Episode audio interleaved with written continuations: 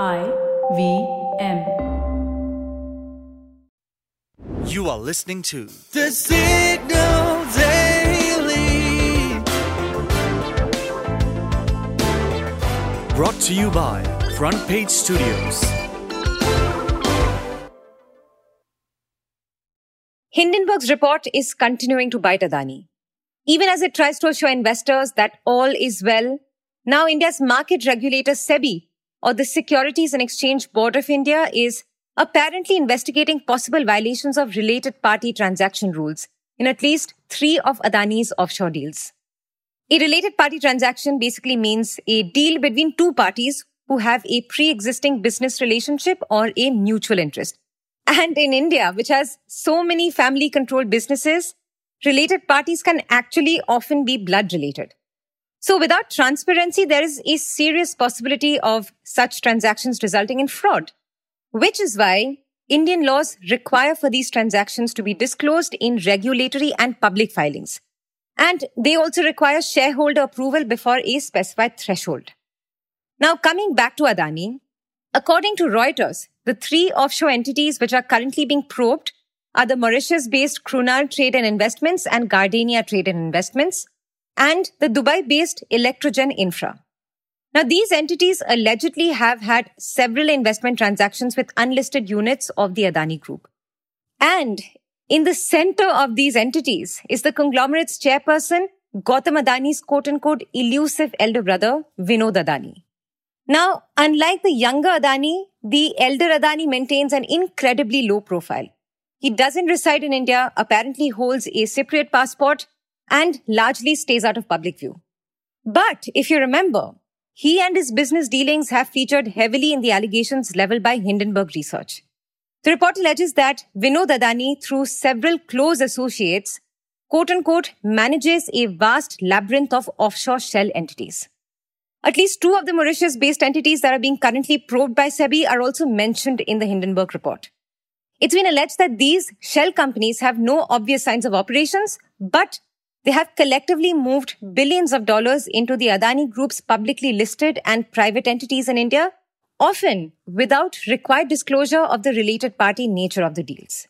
While he may play a big role for Adani from the shadows, Vinod doesn't hold a formal position in the conglomerate. In fact, in response to Hindenburg, the group even claimed that Vinod has quote unquote no role in day to day affairs. There's more news about Adani.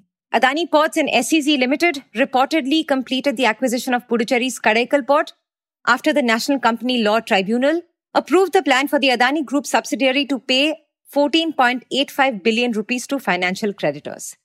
What importance does this port have? Well, expansion, obviously.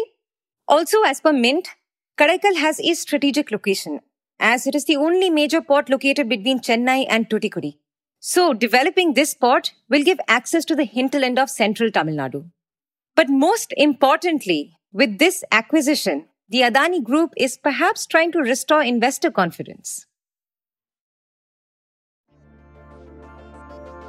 For the next few minutes, you are going to know a little more than you did yesterday from the world of technology, business, policy, and anything that leaves you with food for thought. Hi, I'm Shorbari, and this is the deep dive for 3rd April 2023.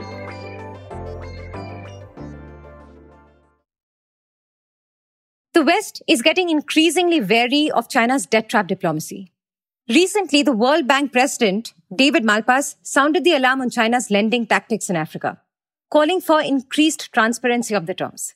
Now, Malpass's concerns come at a time when several African countries, including Ghana and Zambia, are struggling to repay the debts to China. The pot got stirred when the US Vice President Kamala Harris also visited Ghana and other African countries with an aim to reset relations. She expressed the United States' interest in investing in infrastructure projects in Africa. Along with that, she also talked about the US's desire to aid developing countries in debt relief by providing $100 million. Now look, Harris's visit to Ghana is no coincidence. After all, Ghana itself owes $1.7 billion to Beijing. But both Harris and the Ghanaian president refuted that the visit was a strategic move to check China. So what's the story here? What has gotten the World Bank worried? To begin with, China has single handedly managed the majority of the infrastructural projects in Africa since the 1970s. It helped develop roads, ports, trains, a better power supply, and telecom services.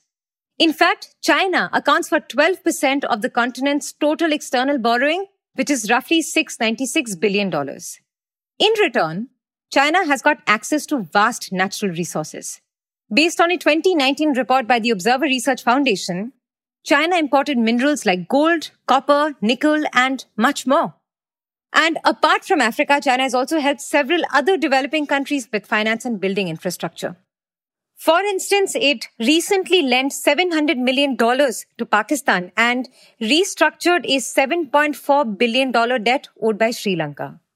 And as we know, both these countries are also passing through a cash crunch. So what's the issue here? The United States is deeply concerned about China's lending playbook and its seemingly predatory nature. It believes that Beijing is using these tactics to increase its global influence. US also fears that China could potentially use debt repayments as political leverage against distressed nations and own strategic assets. I mean, Beijing has already taken over Sri Lanka's Hambantota port when Colombo failed to pay back. Now, another thing that the US is deeply skeptical about is China's contractual secrecy. China has a strict policy of non-disclosure whereby it does not reveal the contents of its foreign lending contracts in public. Anna Gelpern, a foreign debt expert, states that such secrecy usually favors the creditors. It restricts the debtor nations from borrowing from other countries, thereby keeping them tied to China. Yikes. Now, as a response to these accusations and to prove its intentions, China has waived off loan repayments for about 23 countries and has been going out of its way to execute these bailouts. Now, the US is offering finance and development of infrastructure as an alternative to China. Maybe African nations will get some benefit from this superpower rivalry.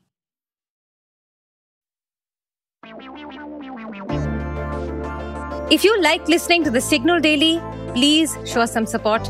Rate us and review us on Apple Podcasts and Spotify. Share this podcast with your friends and family. We'd also love to hear what you have to say about this podcast. So please send us your feedback at hello at thesignal.co. The Signal Daily is produced in association with IVM. This episode was written, researched, and produced by me, Shorbari, and Akshay. Edited by Dinesh Narayanan, mastered and mixed by Manas and Nirvan.